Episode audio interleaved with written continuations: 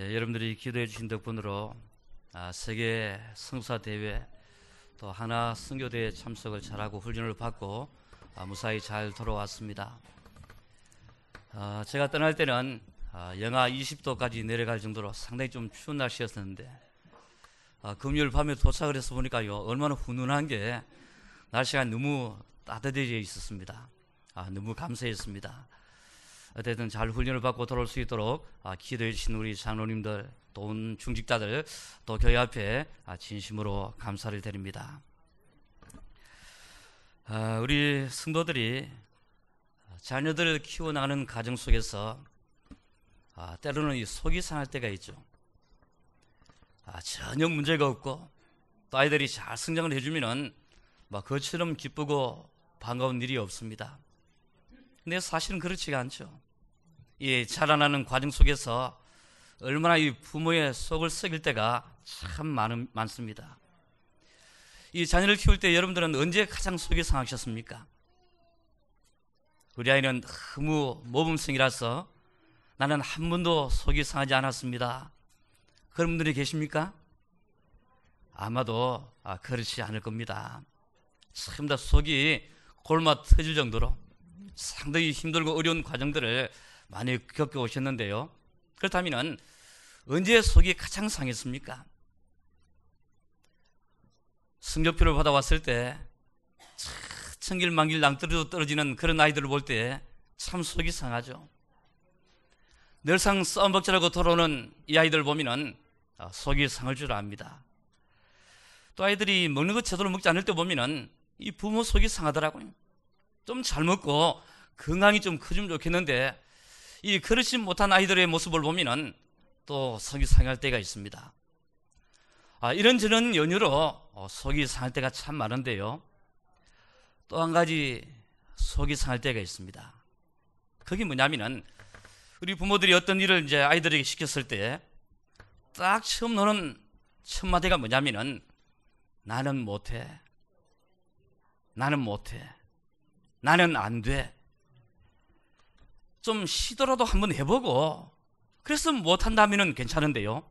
전혀 시도도 않고 또 전혀 생각지도 않고요. 무조건 말이 뭐냐면은 나는 안 돼. 나는 못해. 나는 죽어도 안 돼. 자, 이런 말을 들었을 때 상당히 부모의 속이 상하죠. 실컷 공무시켜주고 열심히 키워줬는데 늘상 입에서 하는 말이 나는 안 돼. 나는 못해.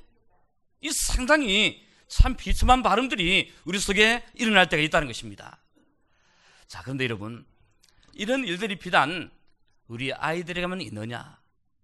그렇지 않죠. 우리 어른들에게도, 아니, 내 자신들에게도 이런 일들이 일어날 때가 있다는 것입니다. 단적인 예로, 하나님께서 여러분들에게 어떤 삶을 줬을 때, 하나님 감사합니다. 내가 잘 순종하겠습니다. 멋지게 감당하겠습니다. 하나님 보실 때 얼마나 기분이 좋겠습니까? 근데 내뜸 한다는 소리가요. 하나님 나 그거 못합니다. 나는 죽어도 못합니다. 자 이렇게 놓을 때 얼마나 하나님 마음이 상하겠느냐. 한번좀 여러분 염두에 두시길 바랍니다.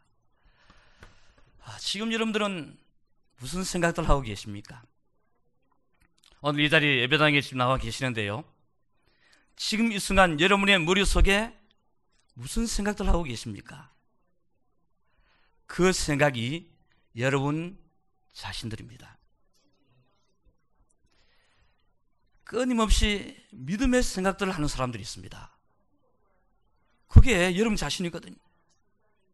반대로 늘 부정적인 생각에서 벗어나지 못하는 사람들이 있습니다. 이 또한 그 자신들입니다. 무슨 생각을 하느냐? 여러분의 머릿속에 큰 믿음의 생각을 하는 사람이 있고요. 어떤 분들은 늘 불평과 원망으로 가득 찬 그런 생각으로 가득 찬 사람들이 있다는 것입니다. 근데 여러분, 믿음의 생각을 하든 불신앙의 생각을 하든 그 생각 자체는 여러분 자신이라는 것입니다. 그러니까 지금 내가 무슨 생각을 하는지가 얼마나 얼마나 중요하다는 것입니다. 여러분, 오늘날 살아가는 우리 성도들에게 너무 많은 갈등들이 있습니다. 삶의 의욕도 없고요. 무엇 때문에 살아가는지도 모르고 심지어는 지금 이 자리에 내가 무엇 때문에 나와 있는지 그 이유조차도 모르는 분들이 계십니다. 어떻습니까? 지금 이 자리에 계신 여러분들은 적어도 내가 이 자리에 넣은 이유들, 예수 믿는 이유들은 잘 알고 계시겠죠? 모르시겠습니까, 여러분? 너무 갈등이 많아요. 너무. 그러니까 이런 갈등 속에 젖어들다 보면은요, 뭐 때문에 내가 지금 살아가는지 전혀 삶의 의욕이 없습니다. 심지어는 이 교회당에 나와 있음도조차도요, 지금 내가 왜 자리에 앉아있지? 뭐 때문에 내가 지금 살아가지? 참 끊임없는 갈등의 연속이 참은 찾아오고 있다는 것입니다. 자, 그럼 여러분, 영적인 내 현주소는 뭐냐 그 말입니다. 계속해서 갈등하시는 분들, 내가 지금 무엇 때문에 살아가는지를 전혀 인식하지 못하는 분들, 그러면은 지금 여러분의 인생의 현주소는 무엇입니까? 아니, 영적인 존재는 어떤 존재로 살아가고 있습니까? 많은 분들이요, 절대 불가능 속에 살아가고 있습니다. 참 비판한 일이죠. 자기의 존재 가치를 더 높이고, 살아가는 삶의 방향도 정확히 정하고, 그러면서 멋지게 인생을 승부해 살아간다면 얼마나 좋은 일입니다. 근데 보십시오. 내 자신의 정체성의 가치를 몰라요. 급기야 내가 왜 예수 믿는지를 전혀 깨닫지를 못하고 그러다 보니까 내가 지금 왜 이 자리에 앉아 있느냐 끊임없는 갈등들이 일어나고 있습니다. 자, 이런 현상 속에 얼마나 내가 불가능의 삶을 살아가고 있는지 오늘 이 시간 내 자신 한번 심각하게 돌아보시는 그런 시간들이 되어지시길 바랍니다. 성도 여러분, 왜 내 자신에게 이런 갈등들이 참 많을까요? 좀 갈등 없이 살아갔으면 좋겠는데 지금 여러분의 삶이 그렇지 않죠? 자, 의식적 문제에도 갈등이 있습니다. 어려운 환경 속에서도 갈등이 있습니다. 인간관계 생하면은 치가 뜰 정도로 갈등이 많습니다. 그리고 신생활 자체에 대한 회감도 생겨나고 있습니다. 그러면은 왜 지금 내 자신에게 이런 갈등들이 계속해서 일어나고 있습니까? 그래서 여러분 생각보다 무기력하게 살아가는 성도들이 참 많습니다. 안타까운 일이죠. 뭔가 활기차게 그러면서 하나님의 축복을 누리면서 멋지게 멋지게 하면 참 잘 살아가야 되는데요. 그런데 너무 나약한 존재로 그러면서 갈등의 연속으로 처참한 모습으로 혹시라도 그렇게들 살아가고 있지는 않습니까? 잘 나가던 사람이요. 어느 순간 이런 갈등에 직면할 때가 있습니다. 참 똑똑하고 학력도 있고 먹고 사는 것도 참 수준이 있어요. 세상의 위치나 자리도 야 저 사람 참 멋지게 살아네 그런 생각이 들 정도인데요. 그런데 정작 본인 자신은 너무 무기력합니다. 웬 놈의 갈등 그렇게 많은지 제가 이렇게 과한 표현을 쓰는 이유를 여러분 깨달아야 됩니다. 왜냐하면 지금 이 순간도 갈등의 연속에 들어있는 사람들이 있으니까요. 자, 여러분. 오늘 내 자신들에게 갈등이 많다. 너무 내 삶 자체가 고달프다. 그러면은 그 이유들이 뭐라 생각하십니까? 이유를 알아야 되겠죠. 이런 원인을 제대로 분석해서요, 내 자신의 인생을 새롭게 바꿔나가는 이런 도전에 여러분의 인생을 함께 실어 나가야 됩니다. 자, 여러분, 왜 우리의 삶 속에 이런 갈등이 많습니까? 왜 내 삶이 참은 무기력하게 그렇게 참은 천길만길 낭떠러지로 이렇게들 떨어져 가고 있습니까? 그 첫 번째 이유입니다. 그게 뭐냐면은 구원받은 사실에 대한 감사와 감격이 사라졌기 때문에 제일 본질적인 이유죠. 구원받은 감사와 감격이 사라진 성도들 결국에는 갈등의 연속에 빠져 들어갈 수밖에 없습니다. 다시 말씀드리면 아, 참된 구원의 가치를 깨닫지 못하고 이 삶을 제대로 누려 나가지 못한다면 이런 갈등 속에서 절대로 현할 수가 없다는 것입니다. 자, 한번 물어보겠습니다. 저와 여러분들이 어디서 빠져나왔을까요? 오늘 우리가 구원을 했을 때 구원받은 사실을 우리가 정확히 알아야 되잖아요. 자, 어디서 저와 여러분들이 빠져나왔습니까? 먼저는 죄에서 빠져나왔습니다. 여러분, 이 죄가 왜 문제가 되어졌습니까? 이 죄 때문에 더 이상 인생들이 하나님을 만나지 못하게 되어졌습니다. 로마서 3장 23절에 모든 사람이 죄를 범하였음에 하나님의 영광에 이르지 못하더니 하나님께서요 우리 인생들에게 등을 돌리셨다는 것입니다. 한번 여러분 이렇게 생각해 보십시오. 진짜 내가 사랑하고 참 좋아하는 사람이 내게 등을 돌렸다 한번 생각해 보십시오. 얼마나 고통스러운 일입니까? 평생을 맡기고 따라갔던 사람, 정말로 정말로 내가 사랑을 했는데, 그런데 그 사람이 나를 배신하고 등을 돌렸다. 그 사람은 너무 고통 속에 빠져갈 수밖에 없을 겁니다. 하나님께서요, 우리 인생들을 향해서 등을 돌리셨습니다. 이유가 뭐죠?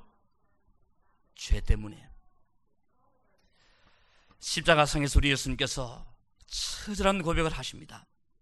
엘리 엘리 라마 사막다니 내 하나님이여 내 하나님이여 어찌하여 나를 버리셨나이까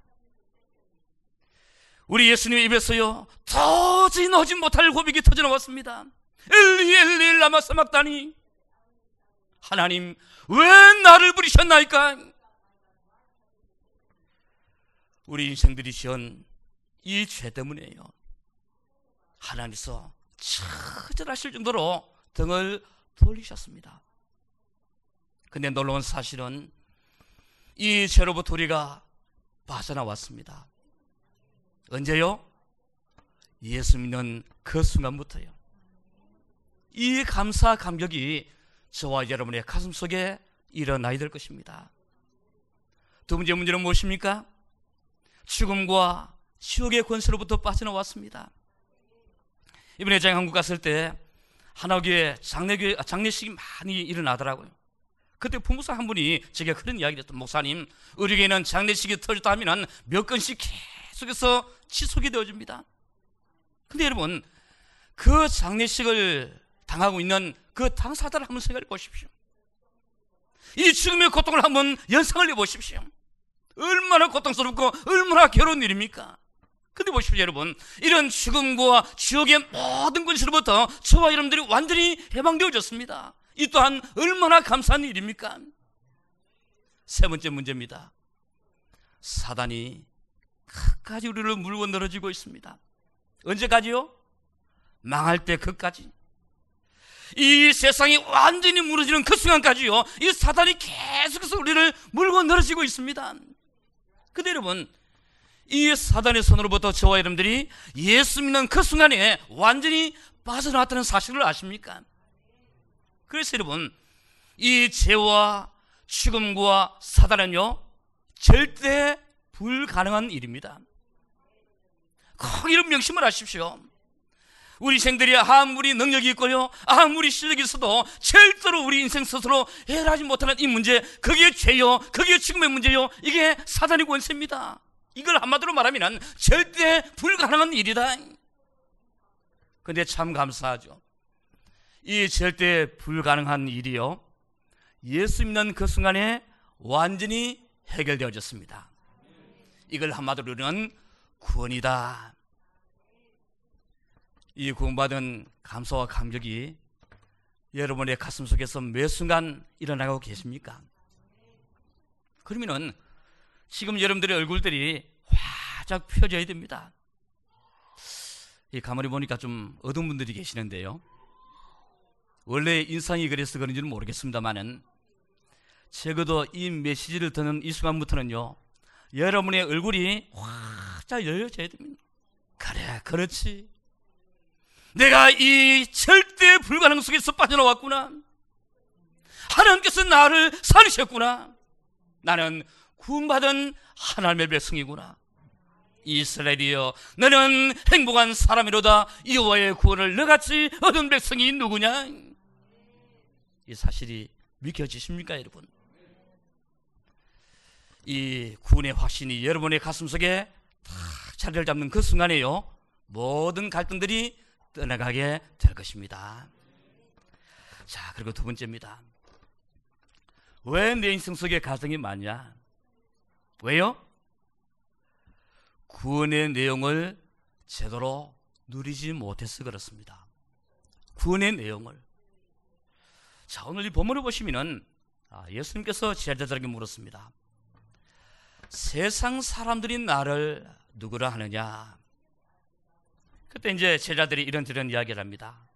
예수님을 보고 세례 요한이라고 합니다. 어떤 사람은 엘리야라 합니다. 어떤 사람은 예레미야라 합니다. 세례 요한은 뭐죠? 정의를 부러치던 사람이었습니다. 헤로당이 잘못했을 때 그 헤로당의 잘못을 참 적나라하게 지적했던 그런 인물, 정의를 외쳤던 사람이죠. 예레미야, 사랑을 선포하고 박의를 실천한 아주 멋진 사람이죠. 엘리야, 하나님의 능력을 행했던 신비한 능력을 가졌는 그런 스님자죠. 자, 그래서 지금 온라인에 많은 성도들이 그런 이야기를 합니다. 교회 안에 이런 일들을 열심히 해야 돼. 정의도 부르짖고, 사랑도 실천하고, 봉사도 열심히 하고, 신비한 능력을 행사를 하고, 이게 교회가 해야 될 일이야. 물론 맞는 말이죠. 물론 그렇습니다. 교회들이요, 사랑을 실천하고 박의를 실천하고 또 봉사하고 구제하고 불쌍한 사람 도와주고 열심히 열심히 잘 해야 됩니다. 근데 여러분 아무리 이런 것을 많이 해도요 사단은 절대로 금리하지 않습니다. 오늘 교회의 본질을 여러분들이 잘 알아야 됩니다. 한 번씩 목사들에게 그런 질문하는 성도들이 있습니다. 목사님, 우리에게는 왜 봉사를 안 해요? 왜 구제를 안 합니까? 우리에게는 왜 사랑이 없습니까? 예리한 질문이죠. 참 맞는 질문을 했습니다. 또 지금 말씀드린 이 내용들이 실천이 되어져야 됩니다. 그러나 진짜 중요한 사실은요. 아무리 사랑을 실천하고 구제하고 봉사를 해도 이것 가지고는 사단이 절대로 눈 하나 감정하지 않는다는 거예요. 지금 뭘 우리가 믿고 있는지요. 이 신앙의 본질과 교회의 본질을 제대로 찾아가지 못하면은 늘 갈등의 연속입니다. 우리 교회는 왜 이래? 우리 교회는 왜 이렇게 답답할까? 지금 여러분의 가슴 속에 이런 고민 갈등들이 없습니까, 여러분? 그래도 보면은 뭔가 교회를 차관 뛰쳐나갈 생각들을 할 때가 있습니다. 그럴수록 여러분들은 사단에게 썩고 있다는 사실을 꼭 명심을 하시길 바랍니다. 또 보십시오. 오늘날의 많은 교회들이 어디에 열광하고 있느냐? 오병이어 사건에 열광하고 있습니다. 예수님 당시에 많은 사람들이 예수님께로 모여들었습니다. 떡도 얻어먹고 고기도 얻어먹고 병도 낫고 귀신도 떠나가고. 그러니까 오늘날 많은 교회들이요 그래 맞아. 귀신이 떠나가는구나. 야 교회 가니까 먹는 거 주더라. 이런 열광 속에 빠지다 보니까요 지금 많은 교회들이 자꾸만 기복 신앙으로 빠져갑니다. 교회 나오면 병 낫고 교회 나오면 부자가 되어지고 교회 나오면 사랑을 받고 교회 나오면 참 칭호 있고 전부 다가 육신적으로 그런데 여러분 이런 거시들을 향해서 예수님께서 뭐라고 한 줄 아십니까? 요한복음 6장 63절을 보시면은 살리는 것은 영이니 육은 무익하니라.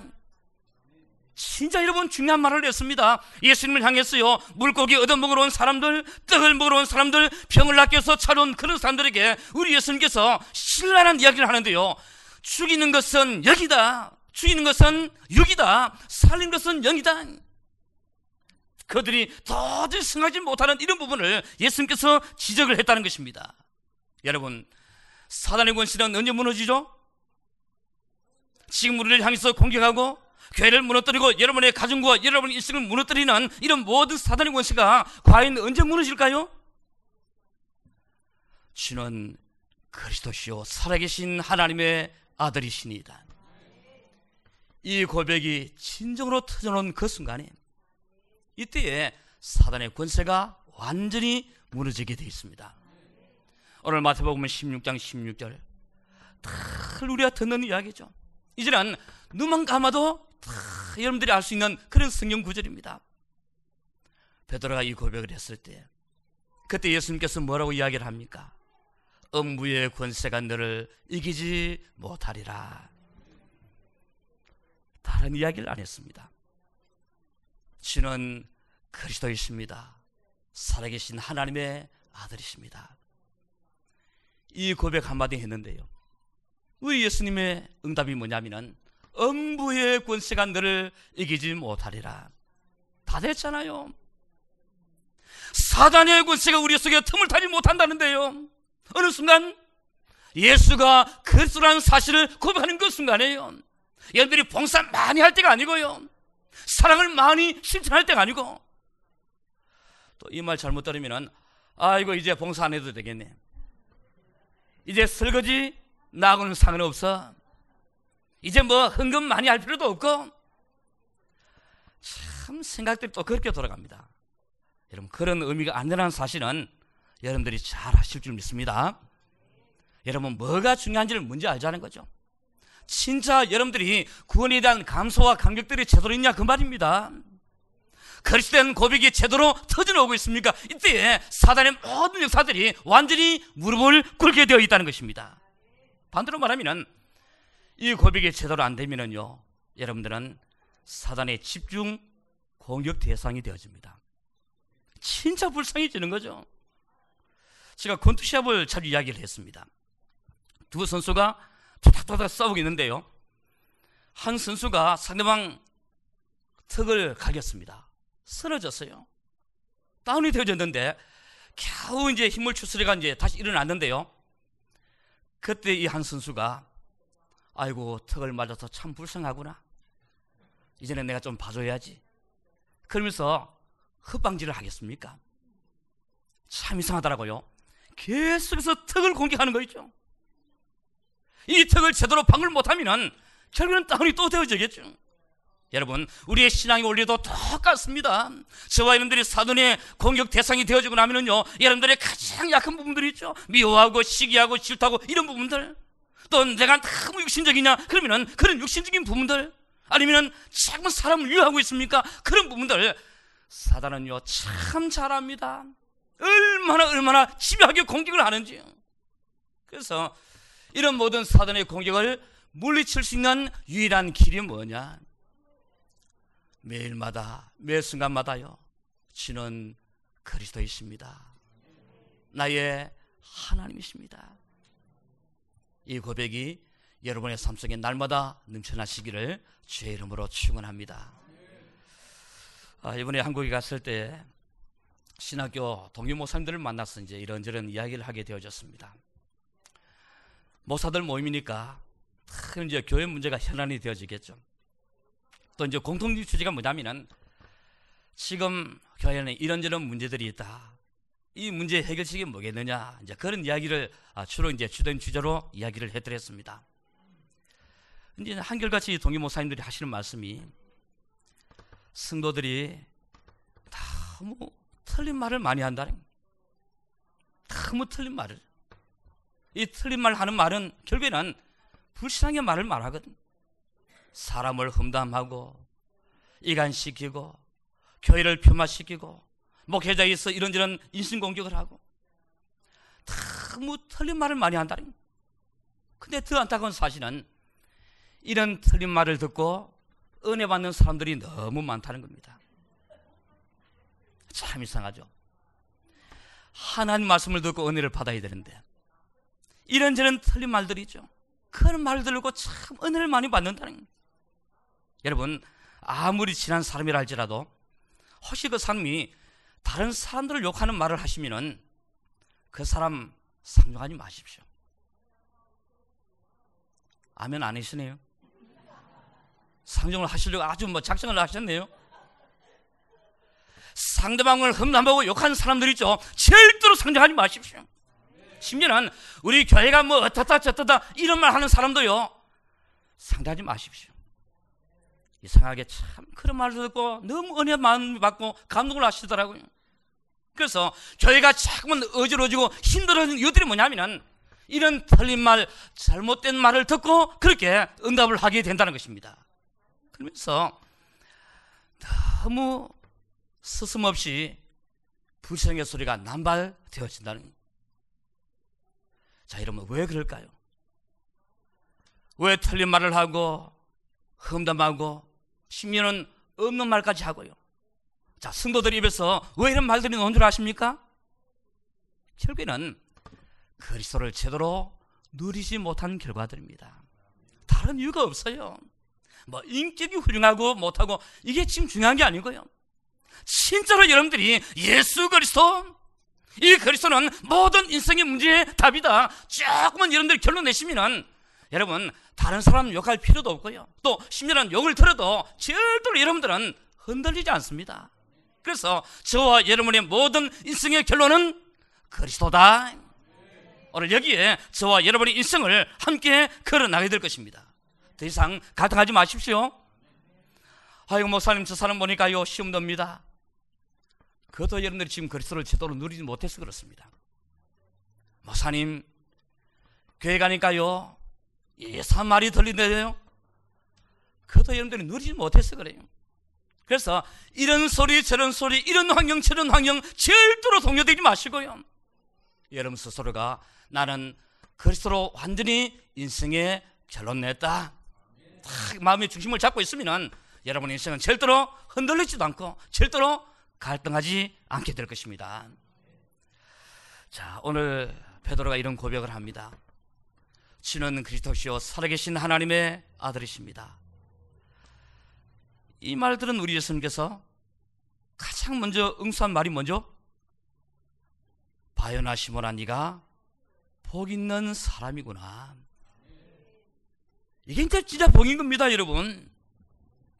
하늘에서 돈다발이 뚝 떨어졌다? 복 받았네? 물론 뭐 그럴 수 있겠죠. 건강히 잘 사는 것도 한편의 복은 될 수가 있습니다. 근데 여러분, 진짜 복이 어디서 찾아옵니까, 여러분? 주는 그리스도이십니다. 이 말 한마디가요, 예수님으로부터 모든 칭찬을 듣게 되어졌는데, 그에 따른 세 가지 복 여러분 아시죠? 뭐랬습니까? 음부의 권세가 너를 이기지 못한다.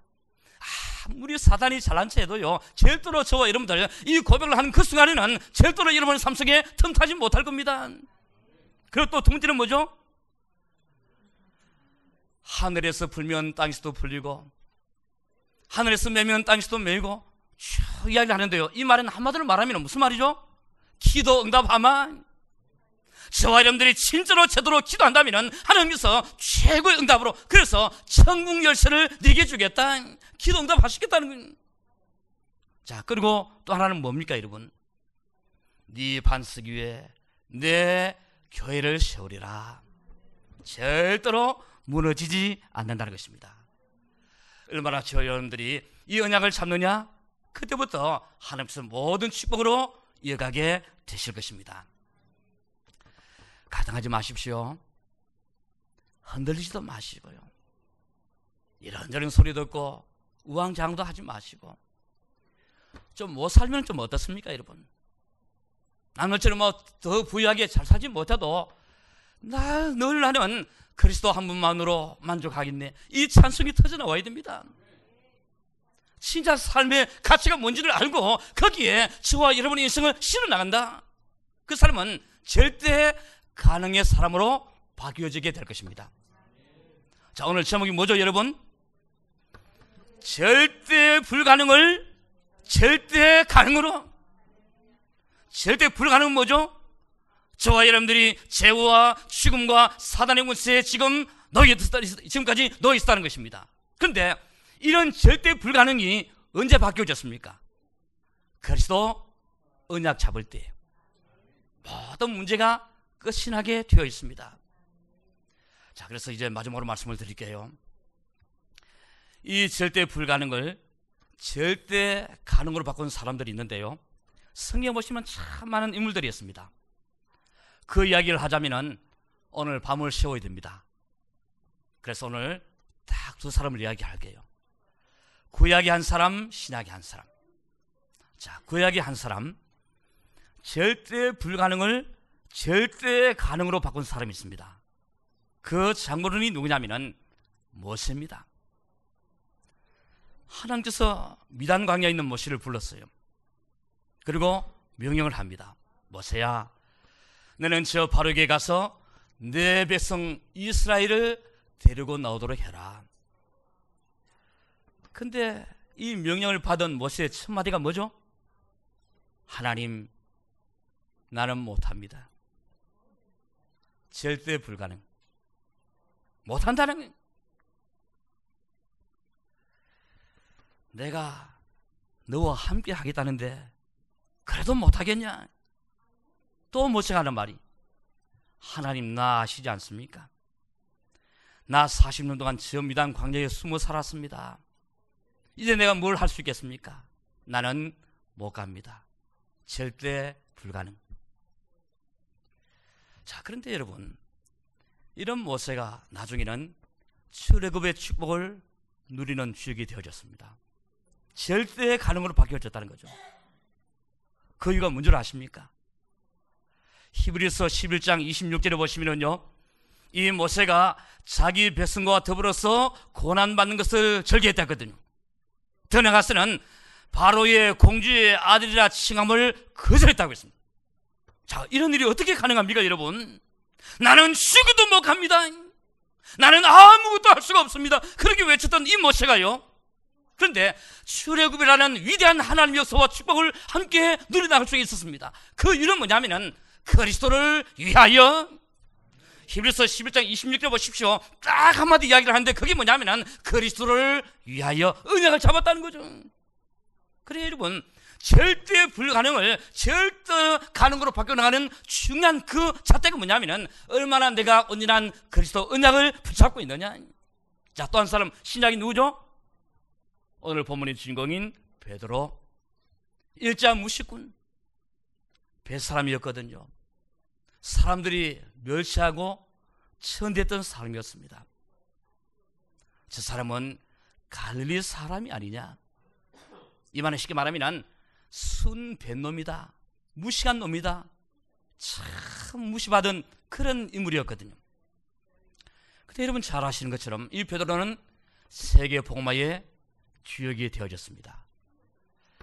절대 불가능을 절대 가능으로 바꾼 사람이죠. 어떻게 가능했습니까? 오늘 본문입니다. 주는 그리스도시요 살아계신 하나님의 아들이시니다. 그래서 오늘 제가 성경 읽을 때 분명히 여러분들에게 말씀을 드렸습니다. 다 아는 성경이라고만 생각지 마십시오. 오늘 여러분 이 구절은 수백 번 수천 번을 더 들었습니다. 눈만 감아도 절절 여러분의 입에서 터져 나옵니다. 근데 참 이상하죠. 그렇게 많이 듣고 그렇게 많이 외웠건만 근데요 문제만 오면 갈등을 하더라고요. 문제만 오면은 얼굴에 내 진짜 그리고 있고요. 나는 못합니다. 나는 안 됩니다. 이런 자녀들 보면은 속이 상하잖아요. 근데 내가 꼭 그런 모습을 하고 있더라고. 저도 솔직히 고백할게요. 목회를 하다 보니까 어려운 문제가 일어날 때가 참 많습니다. 그때 늘 하나님께 하는 말이 뭐냐면은 하나님 나 이제 안 할랍니다. 나 못하겠습니다. 힘들어 죽겠습니다. 나도 노더라고. 아, 내가 지금 절대 불가능 속에 갇혀 있구나.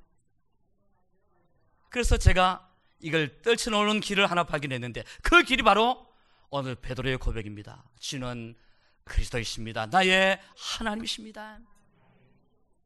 여러분들에게 갈등이 일어날 때에 이 고백하십시오. 여러분의 삶의 현실에 어려운 문제가 많잖아요. 돈도 제대로 벌려지질 않지. 사람들에게 무시당하지. 하는 일은 잘 안 되지. 자녀들은 속색이지. 건강은 또 여실 않지. 참 어려움들이 많습니다. 그래서 그런 속에서 우리가 직면하는 문제는 뭐냐면은 늘 갈등이 연속.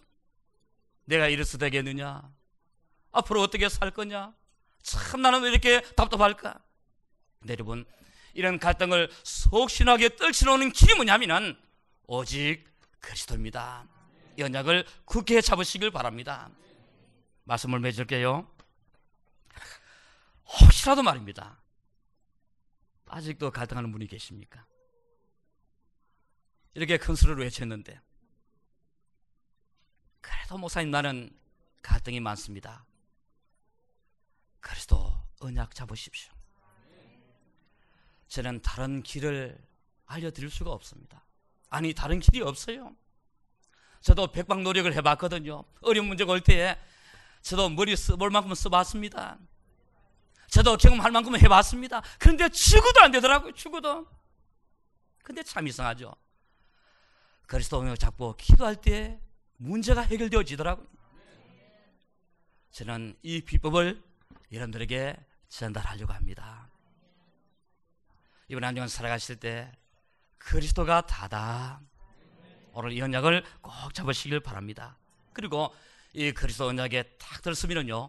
제일 먼저 내가 살 겁니다. 내가 살아야지 뭐 내 자식도 살리고 내 남편도 살리고 내 아내도 살리죠. 내가 살아야지 교회도 살려낼 수 있죠. 오늘 여러분들에게 이 그리스도 언약을 선물하려고 합니다. 꼭 잡으십시오. 그래서 이번 한 주간도 친절한 이 믿음의 여정 속에 굳건하게 서서 더 이상 갈등하지 마시고 더 이상 흔들리지 마시고 진짜로 최고의 응답을 받아 누려 나가시기는 귀한 한 주간이 되어지시기를 주의 이름으로 축원합니다. 전능하신 아버지 하나님 이제는 성도들의 삶 속에 절대 불가능을 절대 가능으로 만들어갈 수 있도록 인도해 주옵소서 이 길을 하나님께서 저희들에게 알려주셨습니다. 오직 그리스도로 인생의 답을 얻게 하옵소서 예수 그리스도의 이름으로 기도드리옵나이다. 아멘.